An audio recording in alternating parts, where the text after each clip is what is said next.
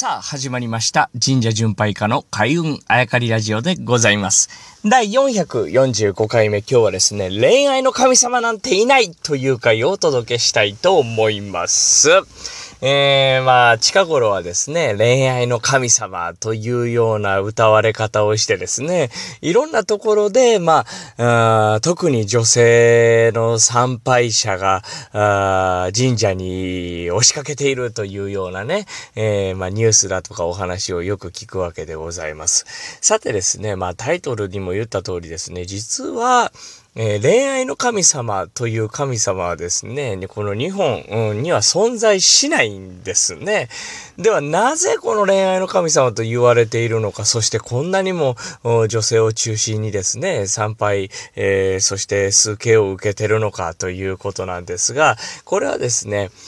まあ、日本書紀古事記を読んでも、こう、恋愛という、こう、人の、なんていうんですかね、恋沙汰をですね、司る神様というのは出てこないらしいですね。まあ、厳密に言うと僕は日本書紀古事記を、読み解いたわけではないんですが、まあ、一般的にそう言われていて、僕も全国を回る中で、こう、恋愛の神様というのがもう昔からいるんですっていうのは聞いたことがない。えー、まあ、有名なの二つ、あげようかなと思うんですけど、一つはもう出雲大社、出雲大社ですね。ここはもう昨今恋愛の神様、あとは縁結びの神様といっていろんな参拝者の方がいらっしゃる。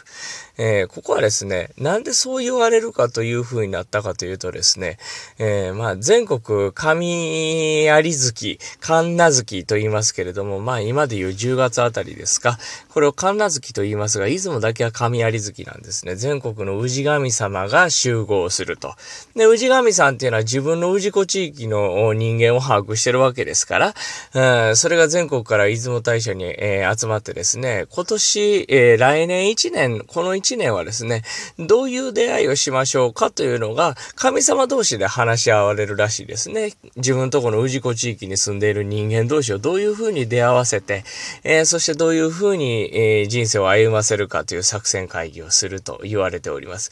えその作戦会議、1年に1回、え行われる作戦会議の議長がですね、出雲大社の神さんなわけですね。つまりそこに参拝に行くと自分の良縁に、え、恵まれますように、自分が良縁に恵まれますようにというお願いができるということなんですね。まあそういう会議の議長という事柄にあやかって恋愛の神様となっていると。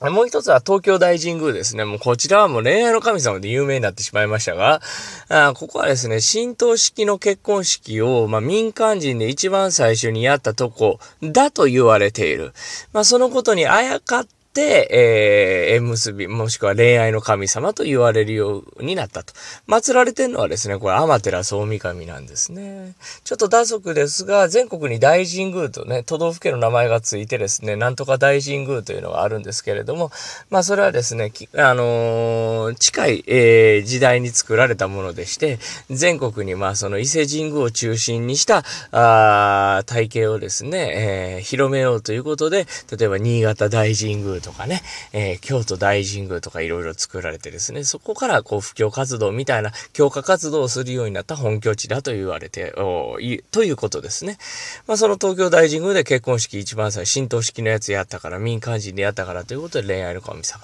えー、そこにまたですね、うまいこと、ハート型が神社の建物にいっぱいあるんですね。これ、イノ目、イノ花とか言ってね、イノシシの目、イノシシの花。をかたどっていると言われて、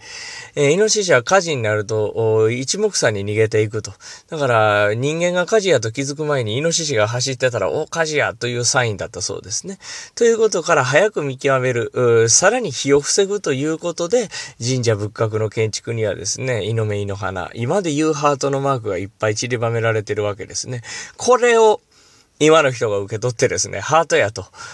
見つければ幸せになれるみたいな、隠れミッキーみたいな感じでね、探すようになってですね、それで恋愛の神様が結びついて、さらに、えー、最近女性を中心とした参拝者が多くいるということなんですね。まあ今日はですね、恋愛の神様がいないということを言い切りたいがためにお話を差し上げてるわけではございませんで、えー、今の話からわかるようにですね、えー、僕らが恋愛の神様、恋愛の神様って思ってるとこにはですね、実は恋愛の神様じゃないなくって、もともと何かを神様がした、神業があった、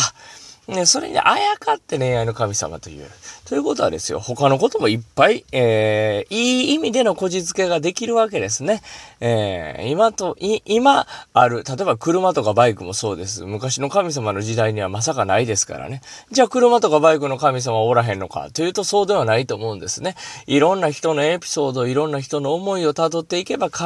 ず、うん、神様に、えー、突き当たる。出会うことになると思っているわけでございます。だから1万社巡った佐々木豊がですね、誰々にこれこれにという感じで、えー、神社をね、えー、ぜひ紹介、えー、していければなと、ちょっと思ってるわけですね。